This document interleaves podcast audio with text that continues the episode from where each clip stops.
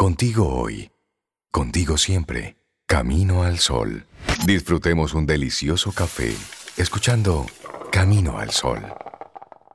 Y una persona a quien nosotros estamos muy felices de recibir de nuevo en nuestro programa es a la doctora Maritza Arbaje. Buenos días, doctora, bienvenida. Hola, mis amores, buenos días, buenos días, buena semana. Doctora, welcome back a la casa suya. Sí, bienvenida otra vez.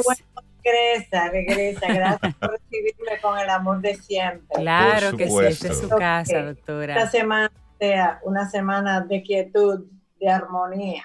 La necesitamos. Necesitamos que esta sea una semana que fluya, que fluya.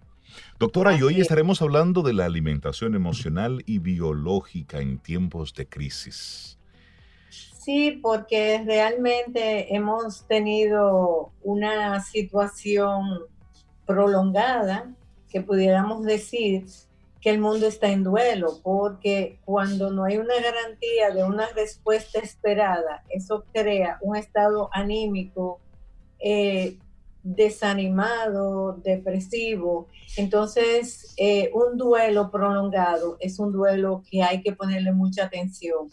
Cuando una persona está decaída, deprimida o tiene una pérdida, en este momento hemos tenido una pérdida de qué va a ocurrir más tarde, eso crea un estado de descontrol, tanto emocional como biológicamente. Entonces ocurre que hemos observado que durante todo este tiempo hemos estado hablando de que tenemos que cuidarnos, pero de manera integral tenemos que trabajar tanto en la alimentación emocional como la alimentación biológica. Muchas personas han tenido dos situaciones de las cuales he tenido que trabajar bastante. Una es la de nutrición emocional. ¿Qué es lo que pasa? cuando estamos desnutridos emocionalmente, que no podemos lograr un objetivo del día a día, eso conlleva a que tengo que enfrentarme a mis emociones que la tenía ahí guardada, pero que ahora estoy enfrentándola porque no puedo salir, porque no me puedo desahogar. Y casi siempre, cuando yo tengo conflicto con la persona que vive conmigo, entonces ocurre que viene una crisis, una agresión, un maltrato, inclusive se ha hablado mucho de que las parejas, sobre todo, o los padres con los hijos, eviten la agresión. Pero ¿qué pasa? Que cuando no queremos identificar y tenemos la ansiedad, y lo que hacemos es que nos vamos a la nevera, abrazamos la nevera, ¿y qué vamos a encontrar en la nevera? cosas que debemos no consumir, como es las harinas, los azúcares, los refrescos, y eso lo que hace es que nuestro estado anímico se convierta en más agresión, en vez de buscar vegetales, frutas y ver cómo nos hidratamos adecuadamente. Hay dos elementos que están afectando el estado anímico y nutricional de nosotros, y es lo siguiente como estamos en control de salida, de compartir, eso crea una condición de que nosotros nos sentimos mal, porque normalmente no tenemos mucha autoconfianza. Entonces, ¿qué pasa? Es un reto para reconocer, aceptar esa actitud y cambiar, ver qué es lo positivo que está ocurriendo en esta situación. El sol ya con el tema que hemos tenido de, la visita que nos hizo el Sahara, pues no teníamos mucho sol y eso tiende a deprimir más. La depresión es un estado anímico donde nosotros no estamos en una condición de control. Y si no tenemos sol, yo digo que nosotros somos como un, vitral. Ese vitral es recargado la energía a través del sol. Si nosotros estamos en buen ánimo, nos alimentamos adecuadamente. ¿Y qué es alimentarnos adecuadamente o saludablemente? Ver qué nos gusta, qué nos cae bien, cómo cuando comemos, qué estado anímico nos acompaña. Y al final de la tarde ocurre lo siguiente, casi siempre a partir de las 6 de la tarde es que viene la depresión. Y es la hora de la ansiedad y de la depresión. Y queremos comer todos aquellos alimentos que realmente no nos convienen. Entonces, ¿qué tenemos que hacer? La resiliencia ha sido un elemento que ha contribuido a aceptar este proceso. Pero cuando vayamos al supermercado, debemos ver qué alimentos estamos llevando a la casa. Porque realmente estar con limitación no querer o no poder hacer lo que deseamos en el diario vivir, eso nos crea una desconfianza de qué va a pasar, cómo va a pasar. Y ahí es que nosotros tenemos que manejar una receta emocional. ¿Cuál es la receta emocional? ¿Qué yo puedo hacer con mi emoción? ¿Cómo puedo compartirla? Escribiendo, haciendo un dibujo o simplemente ser honesta conmigo mismo y compartir con la persona que tenemos al lado aquellas cosas que no nos gustan, aquellas cosas que ocurrieron y nunca las dije, porque las emociones, cuando no las expresamos, van al cuerpo físico, desde el cuerpo emocional, y eso no crean enfermedades. Entonces, con pánico, con ansiedad, con angustia, podemos lograr una enfermedad física que realmente podemos evitarla.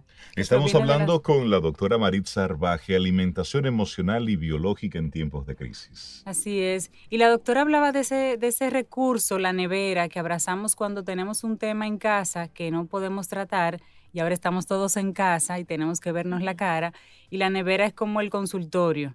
Pero doctora, así como muchas personas se están refugiando en la nevera, hay otros que lamentablemente han tenido que administrar la alimentación y si hacían tres comidas, ahora bajo esta nueva realidad tienen que hacer dos comidas o una comida y alguna picadera. Hay personas que han visto muy mermados sus ingresos y tienen también así que traspasarlo a, todo lo que es su vida, incluyendo la alimentación. En un caso así, doctor, en donde la alimentación ahora mismo se ve eh, muy impactada y nuestro día a día tiene que continuar, ¿qué alimentos usted sugiere que no saquemos de nuestra dieta? Que aunque comamos poco, comamos menos, tengamos ese grupo de alimentos en esa dieta para mantenernos fuertes, mantenernos de todas formas bien nutridos y que emocionalmente nos ayuden como quiera a pasar el, trance? Excelente pregunta. Fíjate, ¿por qué nosotros insistimos en los vegetales verdes? Porque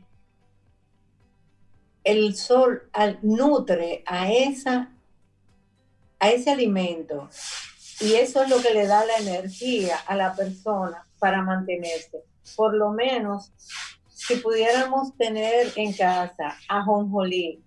El ajonjolí es barato y tiene desde calcio todas las vitaminas que necesitamos, incluyendo la grasa que necesita nuestro cerebro para que podamos mantener la conexión adecuadamente.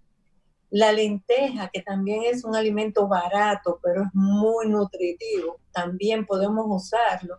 Podemos hacerlo en ensalada, podemos hacerlo... doctor, ¿y el anjolí? ¿Cómo, ¿Cómo lo utilizamos el anjolí? El anjolí, sí, mira, el anjolí lo podemos tostar y echárselo a, la ensalada. Inclusive, eh, un plato que me gusta mucho es el arroz de, con ajonjolí. O sea, usted hace el arroz, tiene el ajonjolí tostado con un poquito de sal.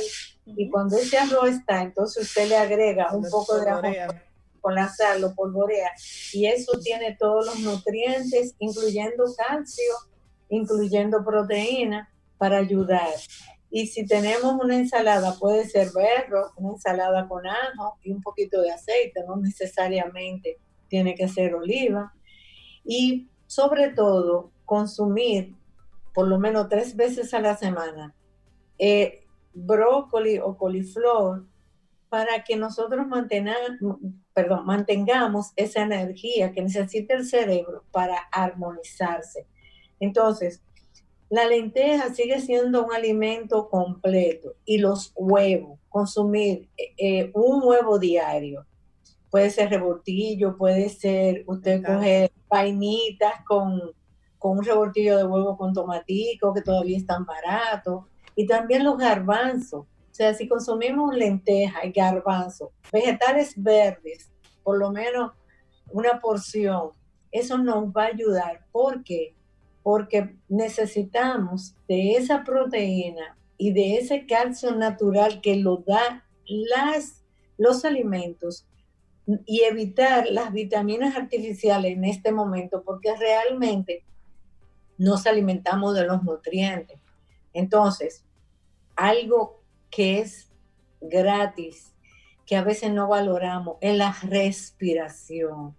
Cuando tengamos angustia, cuando tengamos ansiedad, no corramos, dejemos la agresividad dentro de lo que podamos, porque es cierto que hay mucha angustia, pero si hacemos una respiración profunda, consciente, tranquila, varias veces al día, sobre todo cuando hay una situación, abrazar a los hijos, porque estamos trancados, ¿verdad? Entonces vamos a abrazar a los hijos sin hablar, sin decir nada. Ellos tienen su proceso, nosotros tenemos nuestro proceso. Entonces, el, volviendo a la jonjolí, también podemos hidratarlo, como cuando hacemos con la bichuela o los garbanzos, hidratarlo en la noche y botar esa agua y luego licuarlo para nosotros tomar esa leche también, que le podemos echar fruta, le podemos echar azúcar en pequeñas porciones,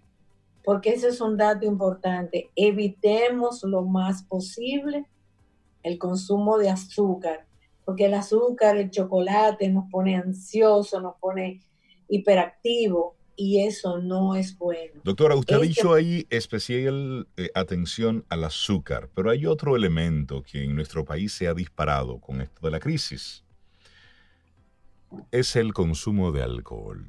Esta semana, este fin de semana veíamos con, con mucha preocupación, sí, con vergüenza también, con caso de asombro, bueno, quizás no tanto, pero sí me, me ocupaba ver cómo la gente veía el fin de ya del toque de queda como una especie de deliberación. Entonces la gente fue, y el domingo fue una locura, la gente estaba lanzada en las calles como si fuera el 31 de diciembre y estaban celebrando el fin del confinamiento. Desahogo mal interpretado. Desahogo mal interpretado. ¿Y qué estaba, ¿y qué estaba presente ahí? Bueno, alcohol, la juca, es decir, eh, era una especie... Eso está prohibido, la juca estaba prohibida. Bueno, pues mire, mi querida Sobeida, lo que pasó el fin de semana era una especie de, de bacanal.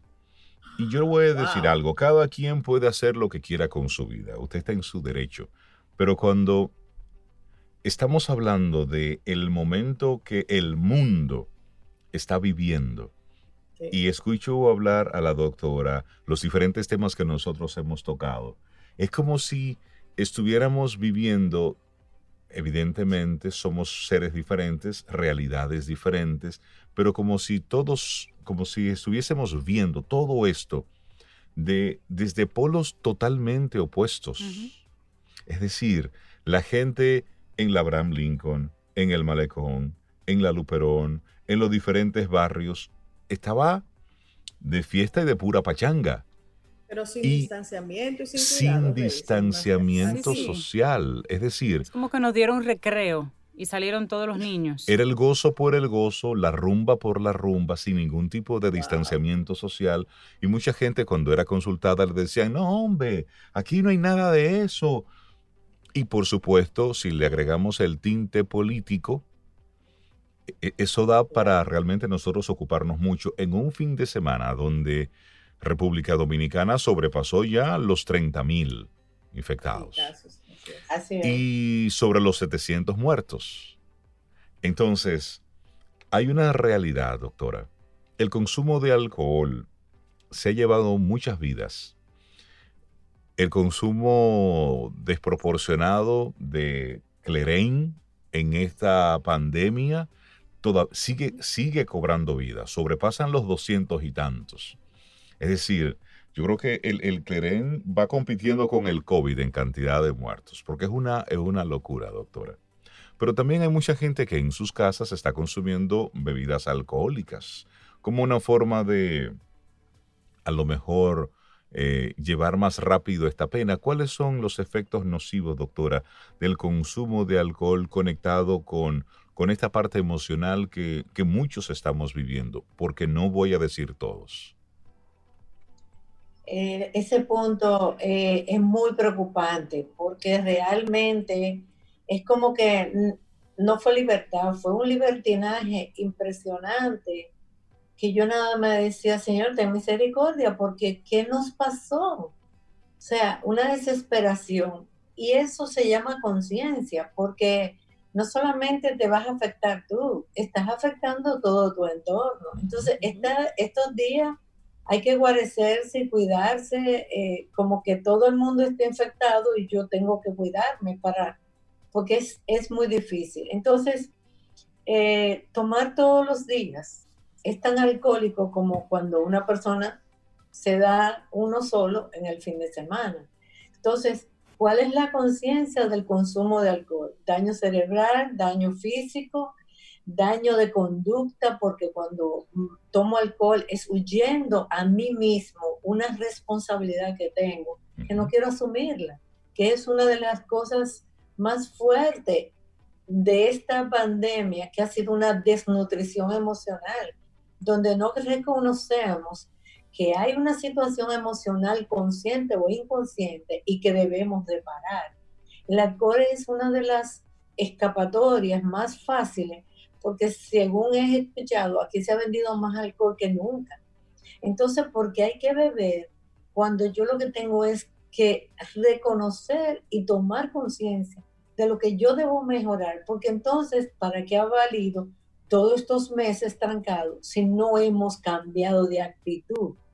Porque siempre digo, reconocer, aceptar y hacer el cambio para no seguir haciendo lo de siempre, porque eso es lo que nos, nos teníamos que aprender y todavía estamos a tiempo de aprender, que realmente esto es una, real, una realidad, valga la redundancia, de que tenemos que cambiar la actitud, tanto emocional como biológica, que yo estoy haciendo que me estoy haciendo daño físicamente. Entonces, si nuestro cuerpo emocional, que es como una esponja que recoge todo el sentir negativo de todo lo que pienso, de todo lo que hago, de todo lo que escucho y no cambio una actitud de quietud, de respirar profundamente y de ver qué está pasando y qué actitud debo de tomar para cambiar, porque hay que cambiar.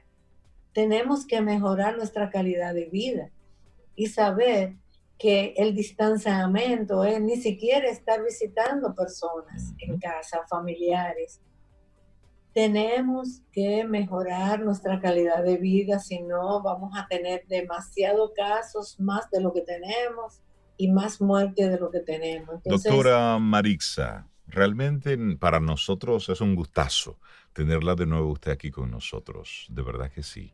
Eh, el tiempo se nos va, se nos va agotando, pero quiero que nos deje con un, con un último mensaje, doctora, ya en este cierre de nuestra conversación a propósito de estos tiempos que nosotros estamos, estamos viviendo y que nos está demandando tanta conciencia. Reconocer que hoy es el único día que tenemos, que evaluemos qué estamos haciendo emocional y físicamente, o sea, de manera integral, reconocer lo que debemos cambiar no solamente para nosotros crecer, sino para ayudar a nuestro entorno, porque somos seres que estamos unidos por un mundo mejor. Cambiemos y nos irá mucho mejor. Doctora Marix Sarvaje, muchísimas gracias por compartir con nosotros, por, bueno, este espacio es suyo y siempre ha estado ahí reservado para usted. Ella lo sabe y lo acaba de usar otra vez. muchísimas gracias, doctora. Que tenga un día precioso. Así va a ser. Buena semana. Bendiciones.